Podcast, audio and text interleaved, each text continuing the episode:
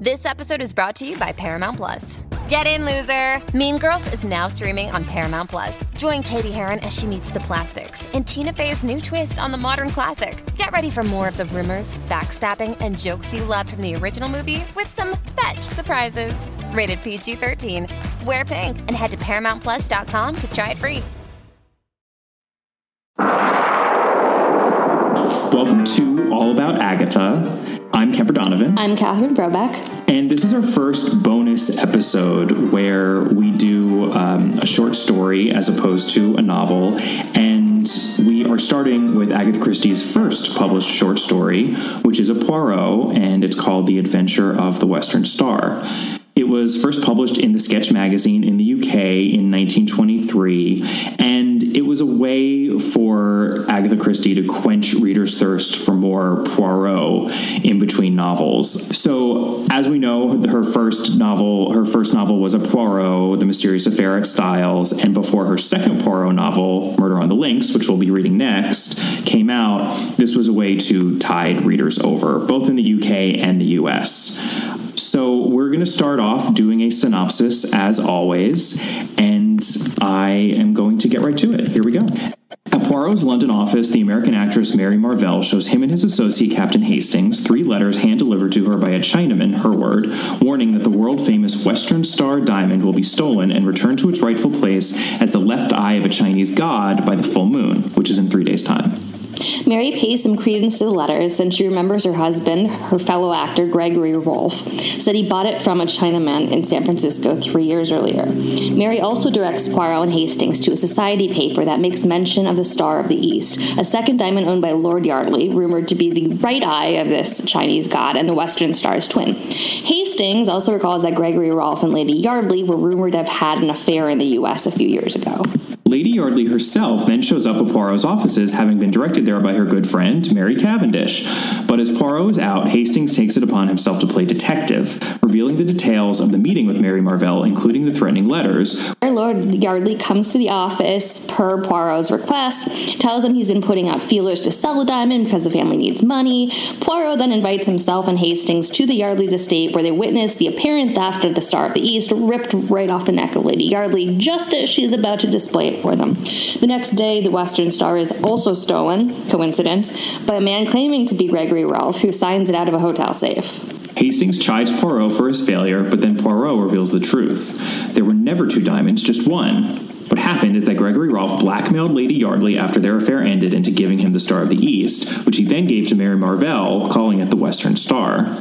Lady Yardley had a fake diamond placed in the family necklace, so when Lord Yardley started trying to sell it, Lady Yardley contacted Gregory Rolfe in a panic, knowing she'd be found out. Rolfe invented the Chinaman story, stole the diamond himself, and signed it out of the hotel. And Lady Yardley uh, pretended to have been robbed so that the potential buyer couldn't discover the diamond and the necklace was a fake. Hastings is really angry that Poirot had included him into all of this. Oh, Hastings. So it's that's a lot of story that Agatha Christie manages to pack into 28 pages. But I'd love to just get into a couple of the clue and deduction scenarios. And the first one is this clue that Gregory Rolfe gave Mary Marvell the Western Star three years ago.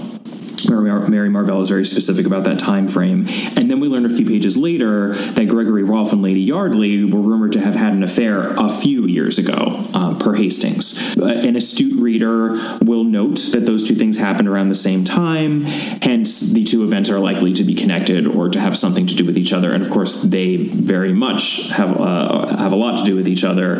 It's the affair that Lady Yardley and Gregory Rolfe, in fact, had that led to the blackmail that led to the diamond, the Star of the East, becoming the Western Star. So that's a crucial clue. And then critically, the Western Star has been insured. Obviously, it's a massive diamond. It's been insured for fifty thousand pounds. We're told, which was a significant amount of money in the 1920s. somewhere around like what half a million dollars or half a million pounds today. Yeah, I think it was. It's it's at least half a million pounds. Maybe even as much as three quarter of a million pounds. So obviously, that's a serious uh, potential incentive um, to to get that insurance money. And I, I, have to say, when I read this, I was reminded of uh, a story in recent tabloid news involving Kim Kardashian who uh, had has been robbed of her jewels in uh, Paris, and there's a conspiracy theory going on going around that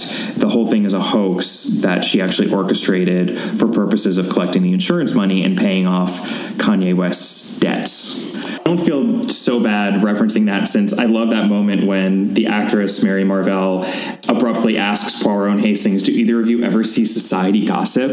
And they both plead guilty rather shamefacedly. So I don't feel so bad for having seen the, the cover of Star magazine, which is today's version of, of oh, uh, 30s tabloid rag. For sure. I mean, like, thinking of that, I also think that the fact that Poirot immediately turns to a copy of Burke's Peerage to um, yeah. look up the Yardleys. Like, of course, he has one. He's a private detective, but at the same time, it's basically the equivalent of like Facebook or Google stalking of 1923. Mm-hmm, mm-hmm. So there was one clue that I thought stuck out a little bit awkwardly. Like I think that the the clue about the timing to me is a classic Christie clue because a it's about timing, and b it's very casually slipped in to to mention three years ago and say a few years ago, a few pages later is not something that's really going to be a major red flag to a lot of readers. But there's this moment when Poirot and Hastings go to Yardley Chase. Um, before anything crazy happens, they spend time with Lady Yardley and her children,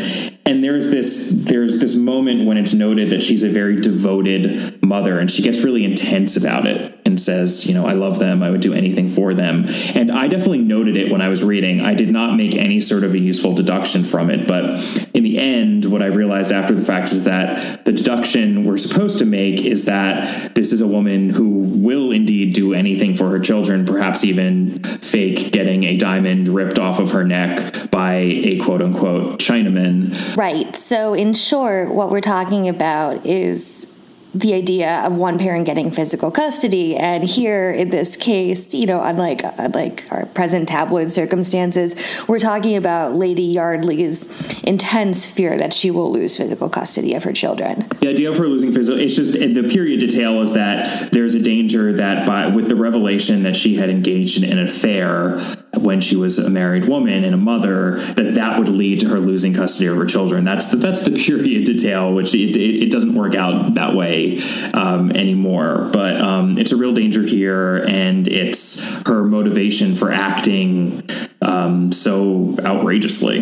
Right. And i mean i, I think part of the justification that Poirot will later use to not exonerate her, but to in some way defend her, is that the affair uh, was it, it's implied that it wasn't physical. It's implied that perhaps they just mm-hmm. it was mm-hmm. it was just indiscreet, and that they sent perhaps like romantic, damning letters to each other.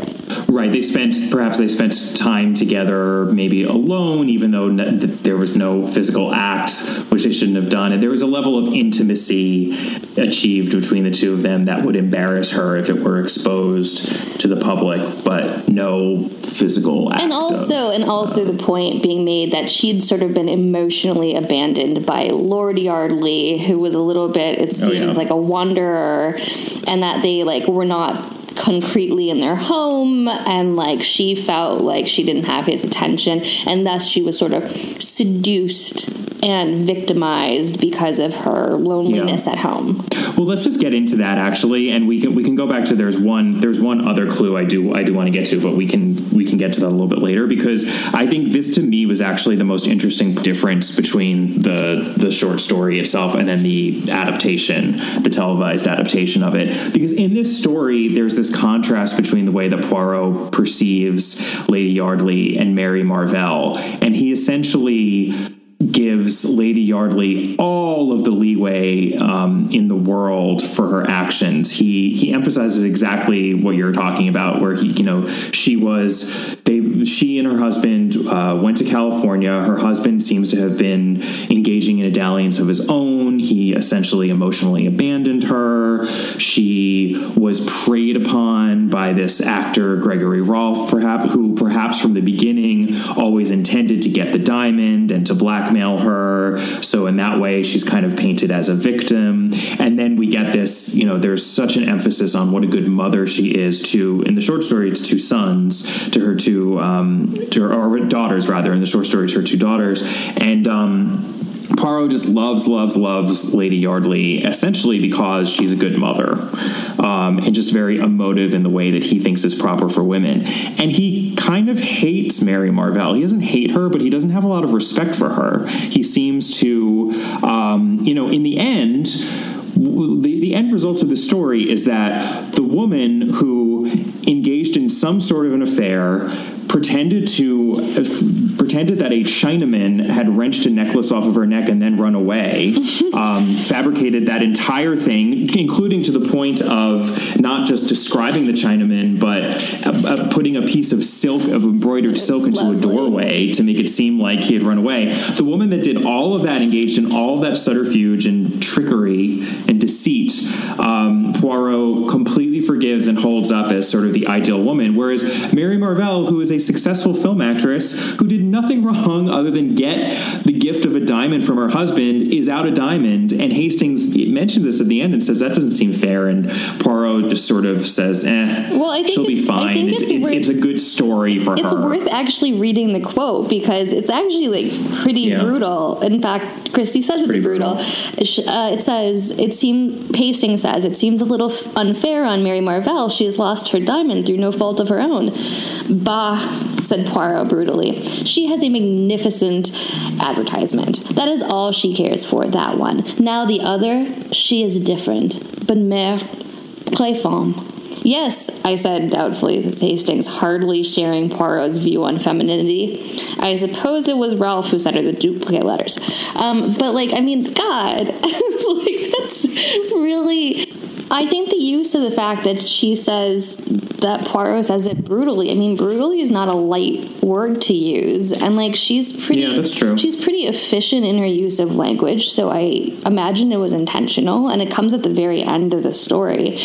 Um, what I would mm-hmm. say is that I found it really interesting that she has Poirot who repeatedly in these we're just reminded about how fastidious he is. One of the big tells, I think, early on is that one of the first things he does when he gets to Yardley Chase is that he starts playing with the children, like playing games with the children and talking to them about their mother. And it's somewhat fascinating. It's a little bit also, I think, that um, Mary Marvell rejects his advice, right?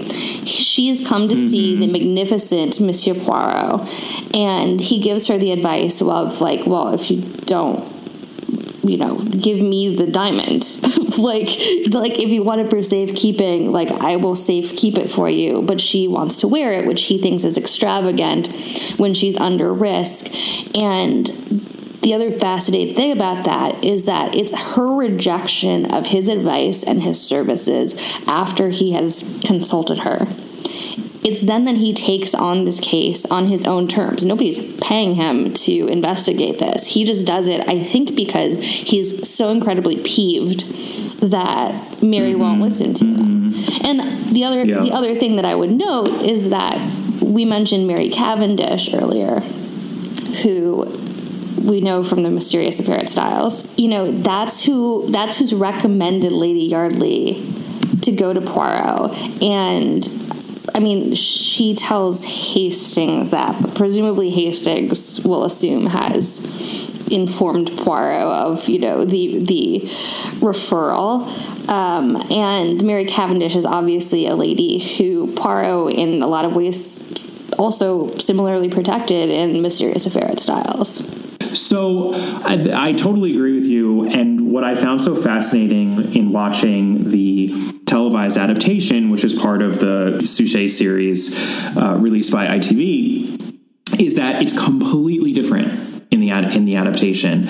And I certainly did not pick up on that when I first watched it, but having just read the story and then immediately watched the adaptation, I, it was really striking. So in in the in the in the televised version Mary Marvell is transformed into Marie Marvell, who is a Belgian film actress as opposed to an American film actress, and Poirot is obsessed with her. And as he's obsessed There's with all Belgian things over the course of As of course, he's obsessed with all with all Belgian things, and there there are two there are kind of two um, purposes I think to the change, both significant. The first is comedic because it's really funny that Poirot is obsessed with this woman, this this Belgian film actress, and there are two separate occasions uh, on which people poke fun at the idea of a Belgian film actress. One by Hastings and one by Japp, and um, we it's probably worth listening to them actually. Mademoiselle Marie Marvell, the great Belgian film star. She stays there. Belgian film star.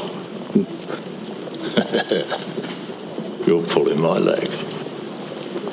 No, Chief Inspector. Poirot does not pull the legs. Marie Marvell is the greatest film star Belgium has ever produced. I think she's the only film star Belgium's ever produced. You do not remember La Tendresse Orageuse? Oh, what? Un drôle de cœur? I didn't even know they made films in Belgium. And I just I love those clips because it's part of that the light tone. This is the this episode is the last episode of the second season of the of the ITV Poirot series, and it's still in its light stage where it was very hijinksy and funny, and um, this is kind of for me the sweet spot of the overall series. Well, I also think there's an interesting thing that we can note before we should absolutely return to Marie, but I would just note this because we're talking about it is that they adapted heavily the short stories in the early seasons.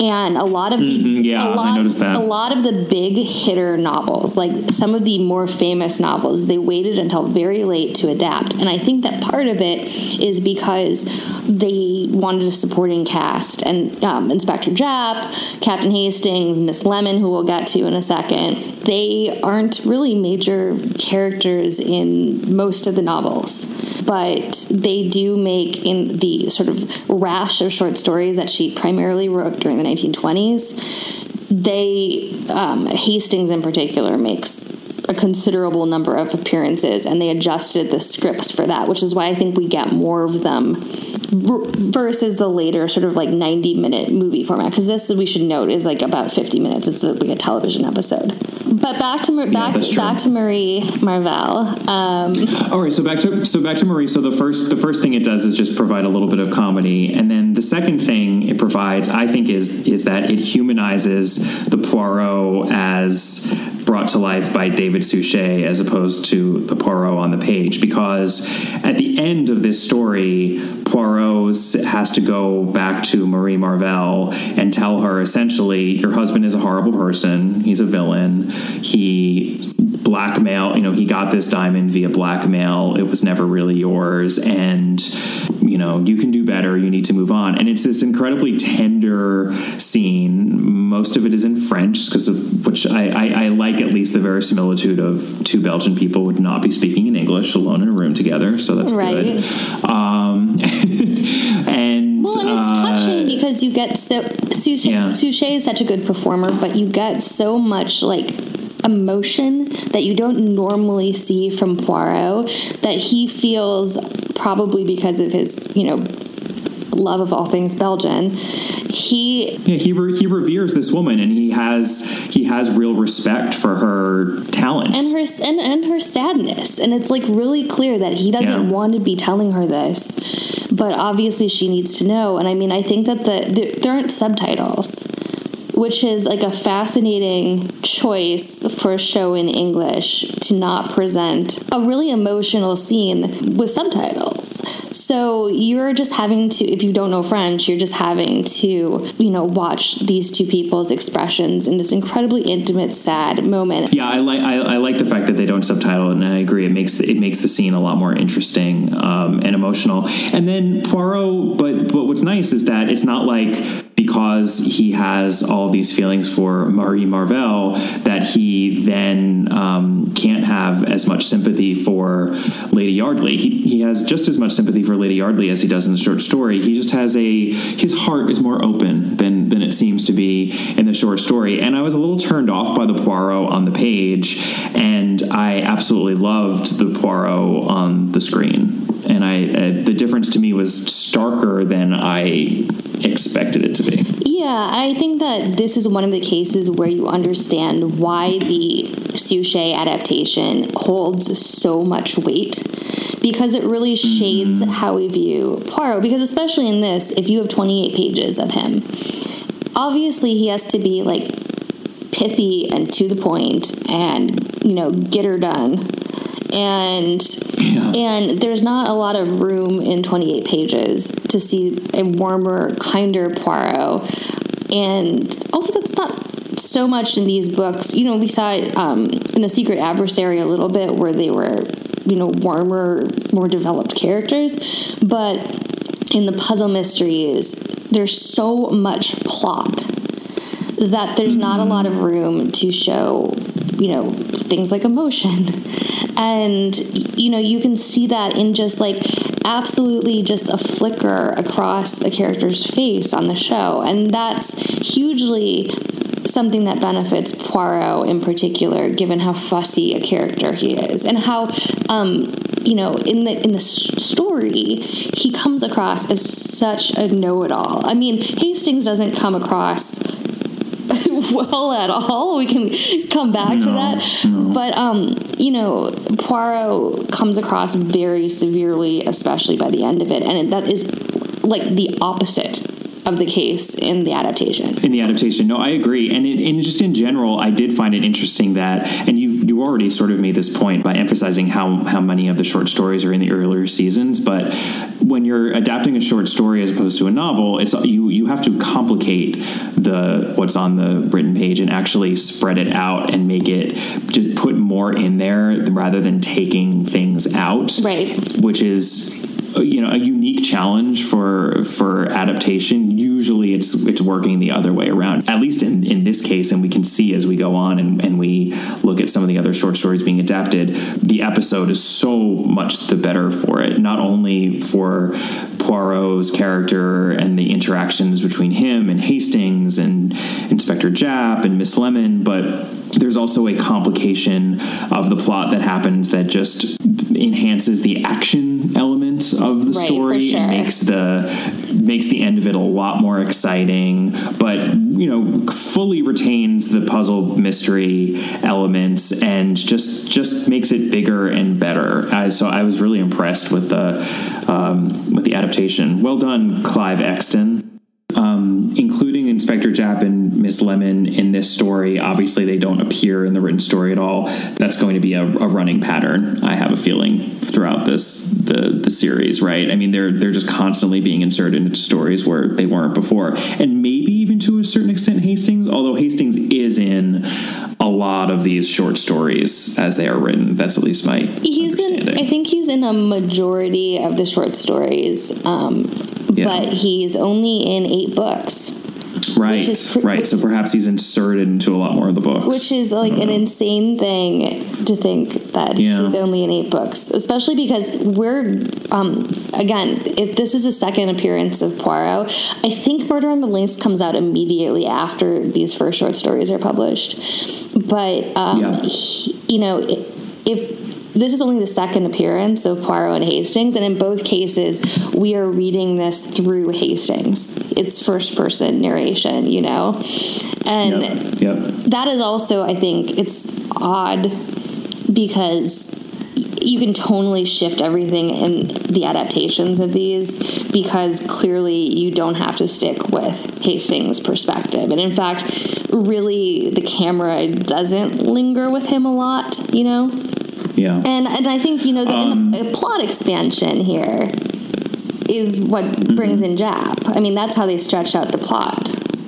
Yeah, so let's talk about that. I because I thought that, as I said, I thought it was so clever. So Lord Yardley talks about trying to find a buyer for the diamond through this agent named Hofburg, and then of course Poirot sets things in motion such that there is a man coming down to Yardley Chase the night that the uh, the diamond seems to be stolen, who is going to vet the diamond. That man is never even named, and he never appears in the story.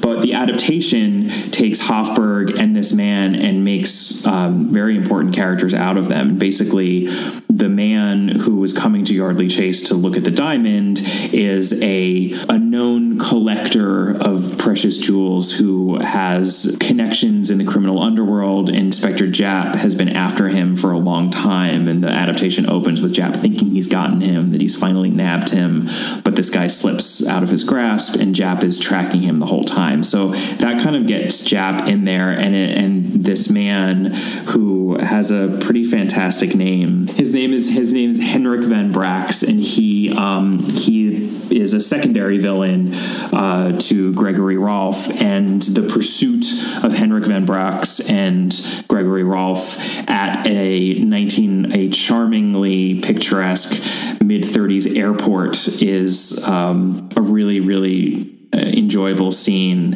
in the third act of this episode and it of course does not exist at all in the story and it, it just really filled out the story and i thought made it a lot better. So the other big difference between the adaptation and the story is that it, in, the story ends and i found it quite jarring with hastings being really angry at poirot.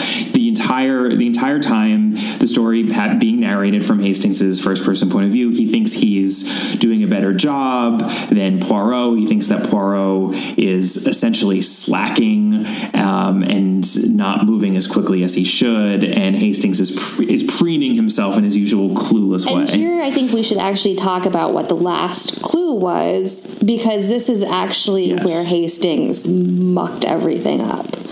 Um, so Poirot is out of the office when Lady Yardley comes to visit, and Hastings, because he just thinks he's a really great detective, he decides that he will take her interview. And while it later becomes clear that she had gone to Poirot basically to confess everything that was happening, Hastings thinks that he's being very clever, and he's like, "Oh, well, you are here because you received similar letters threatening you from a Chinaman, just like Marie Mar- uh, just like Mary Marvell." And she's like, "Oh, Mary Marvell was here," and he's like, "Well, yes."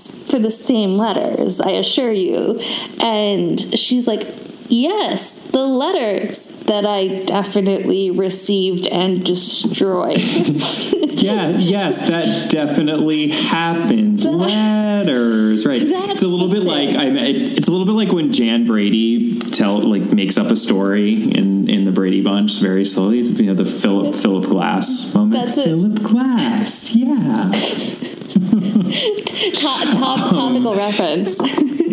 Yeah, another another topical reference. Sure, Jan. That's, uh, that's what I wanted. Sure, sure, sure. Maud. Yes. Isn't her name Maud? I think it's Maud. Um, so yeah, so Hastings completely mucks it up, and um, Poirot at the end of the story of, of the written story has a, a pithy reason for why Hastings should have realized uh, what he had done even after he let the cat out of the bag, which is after Hastings says, "Well, where you know where are these letters that you also got that I just told you about?" And Lady Yardley says, "Oh, I destroyed them." And of course, she says that because they didn't exist. But Poirot says that. Um, uh, a woman never destroys a letter she can avoid it, not even if it would be more prudent to do so, which is one of those stuck in its own time sorts of deductions, and that of course all women act the same way about letters and whatnot. Okay, and, I will you know, tell you. Can't, I will tell you as a Yeah. as a lady, I'm um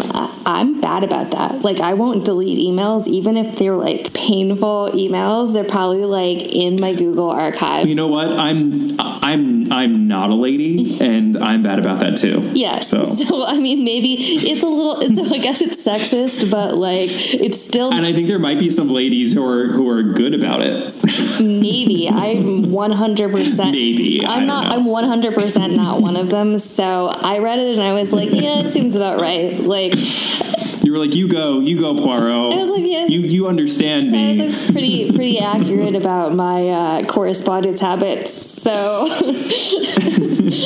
I, I I rolled my eyes a little a little bit at this one, but but in any case, it I think the larger issue with this Hastings Poirot relationship, you know, the that conversation really devolves into uh, a very angry and abrupt ending, and I'm just going to read straight straight from the end here. Hastings, this is Hastings speaking. It's no good. You've gone a bit too far this time. And then Poirot says, Mon Dieu, but how you enrage yourself for nothing, mon ami. And then Hastings says, I'm fed up. And he goes out the door and bangs the door like a child. And it's ridiculous. And the story ends. And the adaptation ends in about as opposite of a way as you can imagine from that. So much so that I almost feel like they made the decision to flip this Well, on its head. Like they, they must have. Well, you, I, I think you needed to read the end of the paragraph too, because it's even worse. When Poirot had made a laugh, an absolute laughing stock of me, I decided that he needed a sharp lesson. I will let some time elapse before I forgave him. He had encouraged me to make a perfect fool of myself. That is literally the last line of the story. Yeah, it's it's biz- it's bizarre and not really in a good way. No. Um, No, I- versus it's a real, just a really, the- really uncomfortable way to end something. It's really uncomfortable and the and again keep in mind these were these were first published individually. So this wasn't published as a collection. This appeared on its own in a newspaper and that was the end of the story. Yeah. done. Um, which i find really strange but the on the flip side in the televised adaptation we end with poirot and hastings having an intimate dinner for two and a really lovely moment together. Hastings, Yes, old chap? I have worked hard, Hastings, to prepare for you the delicious dinner. I have searched the shops for the exotic herbs. I have argued with the butcher who is a fool. I have beaten the escallops with a little mallet until my arm it aches. And you sit there shoveling food in your mouth and writing in your little book. Oh, I'm sorry. Well, you're always rorting at me about order and method, so I've started to keep this notebook. I've got two columns. The first is to write down all the things I don't understand. Then the second is to write down the explanation. Right. I mean, I think that it's a weird sense of domesticity that is Absolutely, that is yeah. um, unanticipated in a lot of ways, but it shows somehow, in a weird way, in the adaptation, Poirot's affection towards Hastings. This is going to be a really weird thing I'm about to say. Is almost protective. Hastings. Well, Hastings, I would I would argue that Hastings provides it unbeknownst to him. Hastings somewhat Hastings provides emotional support, Right. And and sort of warmth and just overall. I mean, it's, maybe this is a little ridiculous and going too far, but love Yeah. for Poirot, who without him would be kind of a lonely figure, just living alone in, in this apartment. And and there's a real like, like Hastings has a real function in a way that he doesn't really in the at least in what we've read thus far of the books where it's really is more of Poirot just uses him as a tool occasionally and then otherwise seems to be silently mocking him. I don't know that he's. I don't know that he's mocking him. Um, I think that in the mysterious affair, He could have been nicer in this in this story. I'll just say that.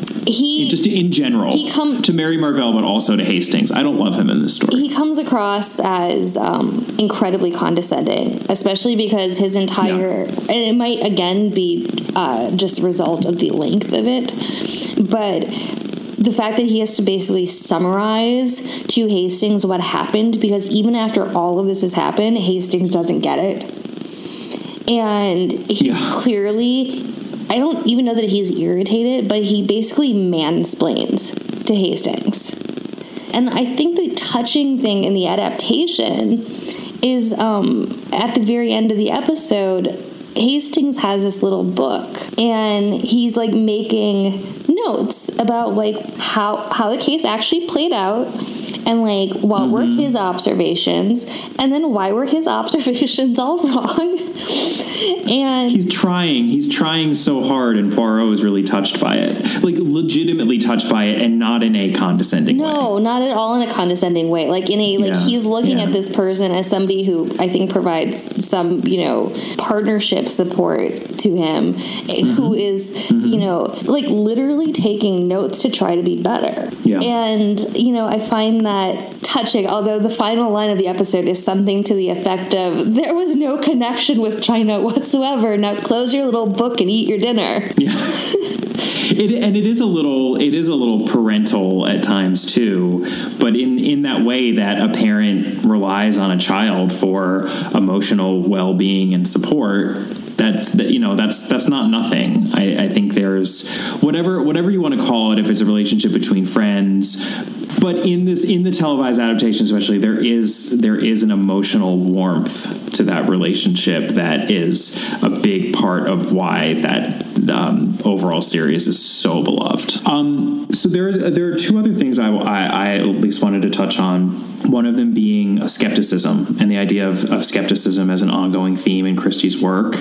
And we really get that here. What I mean by that is whenever we're introduced to something mystical or magical or defying logic and reason, 99% of the time, that is to be distrusted because cold hard reason rules the day for Agatha Christie. It's really part of, at least what for me makes her story so comforting this idea that everything can be solved if you just apply your mind to it, which is why when we start the story and are given this legend of a diamond that is going to be placed into the eye of a Chinese god, we really shouldn't trust that there's much to this story. But when I started reading it, actually, I was reminded of uh, another detective story and one that people often point to as the first detective story, which is The Moonstone by Wilkie Collins. And that book was published in um, 1847, I believe, and it features a retired police sergeant um, named Cuff who has an, an idiosyncrasy, as all these men have to have. He tends to roses in his retirement. He's obsessed with roses. Of course he does. Um, of course he does. But um, that novel concerns a diamond that was taken from the forehead of a Hindu god in India by an Englishman. It's then left to to a girl who is about to turn 18, and the book opens on her 18th birthday, and she's inheriting it. And it's not really looked upon as a good thing that she's inheriting it because people think that this diamond is uh, actually cursed. Um, the diamond is called the Moonstone. It's yellow. It's huge. Everyone's obsessed with it. And um, there are these three mysterious Indian men that kind of tr- they're always around wherever wherever the diamond is, and the diamond brings all sorts of trouble onto onto this woman.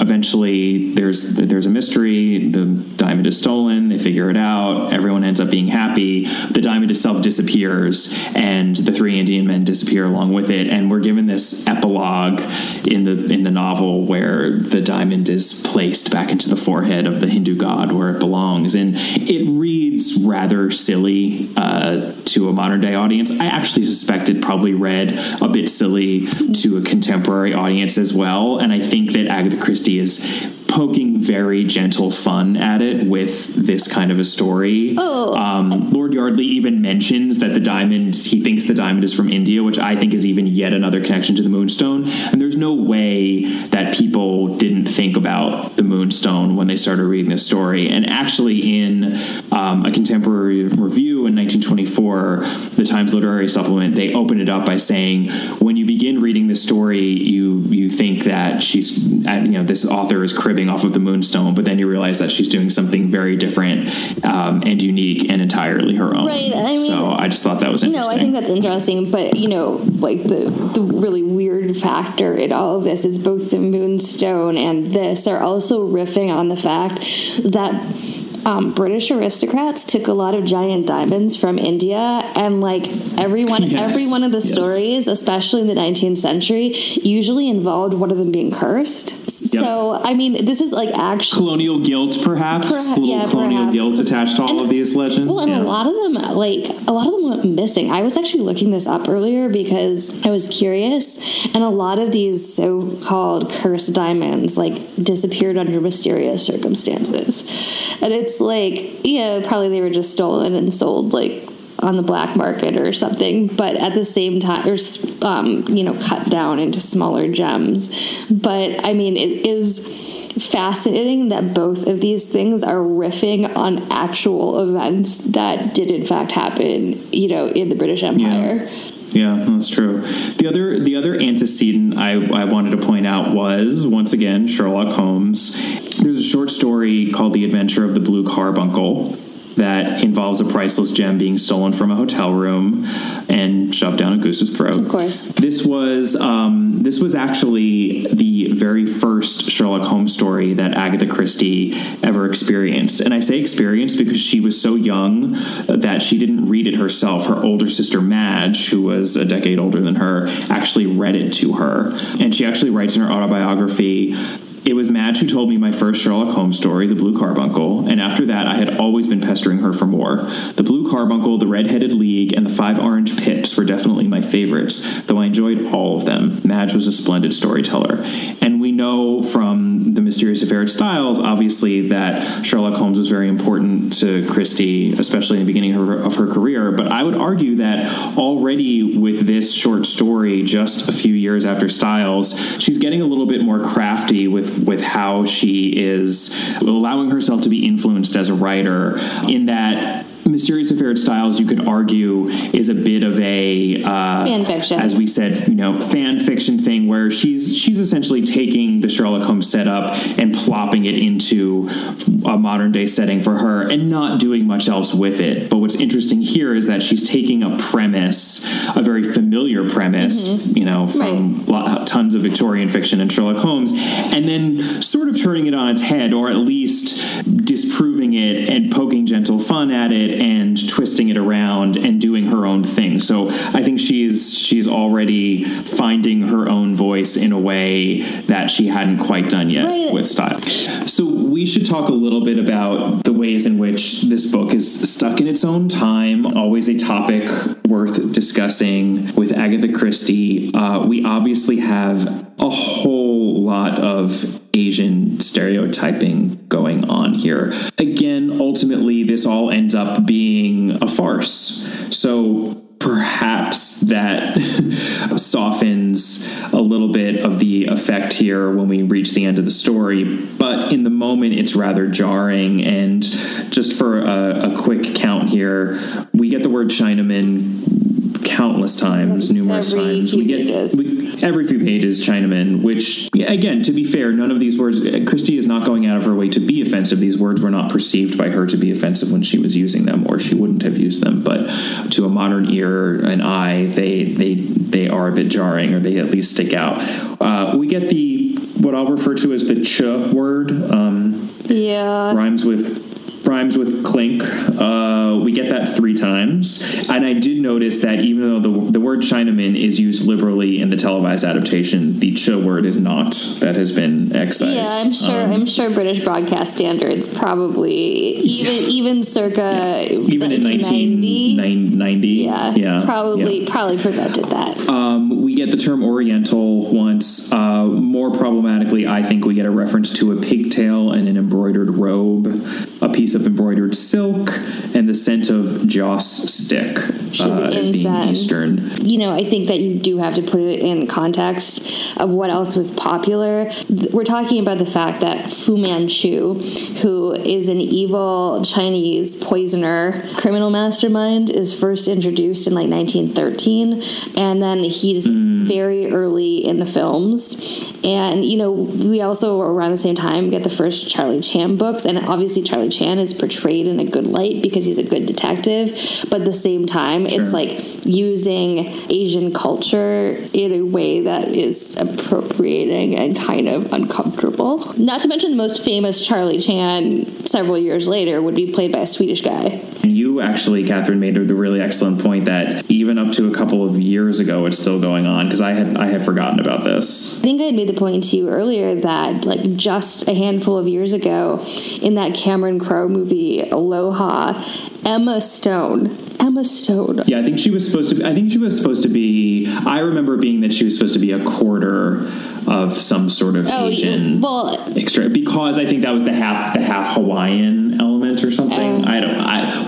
It doesn't matter. Whatever. Emma Stone being in any way Asian is ridiculous. No, and I mean, I think that also you can look at every movie that involves like a stoic Westerner who goes to China or to Japan to learn how to become a samurai or like a warrior of some kind. And like he also then in turn teaches the people around him also important lessons or he helps them in some way fight their enemies. That goes on now. And so, I mean, if we're going to talk about Oh, yeah. cultural appropriation, it's still not good. Yeah, I mean, there's so many different examples. I also I feel like I have to mention Mickey Rooney in Breakfast at um, Tiffany's? Breakfast at Tiffany's because it is just. It's actually I saw it's that movie not too long ago, and it's it is horrible to watch. It is horrifying. Yeah. I mean, it is shockingly awful, and it's needless. Yeah. it's it doesn't add Anything to the movie. anything. Well, they thought it added comedy. They thought it was just funny, but it's it is. Although, hey, sp- So bad. speaking of a Belgian actress, we never we never Yes. think we never think of Audrey Hepburn as Belgian, but Audrey Hepburn was born in Belgium, so that might be your Oh. that might be your one and only famous Belgian actress.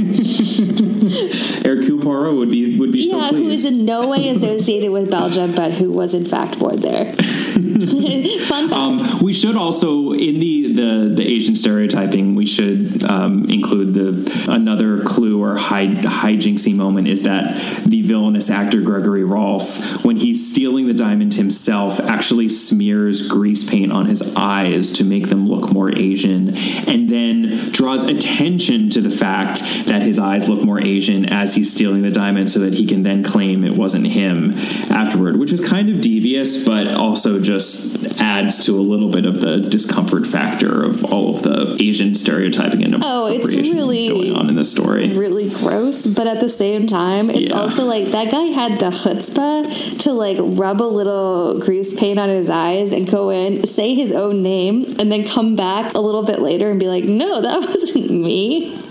That was a guy. That was a Chinese guy pretending to be me." I mean, that is some. Yeah. That is some kind of gross chutzpah.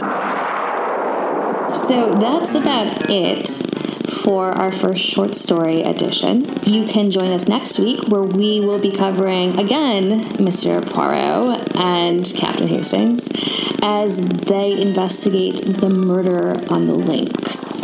Uh, And perhaps there will be a little romantic interest for Captain Hastings. ooh la la! I've heard I've heard rumors to that You, effect. you've, you've heard you've heard things. Mm-hmm, I've heard things. Great. Um, and as always, you can find me on Twitter at Brobcat, B R O B C A T. And you can find our podcast at All About the Dame. You can find Kemper at Kemper Donovan, K E M P E R D O N O V A N. And you can find us on Instagram at All About the Dame. So we hope to see all of you next week. Bye. Bye.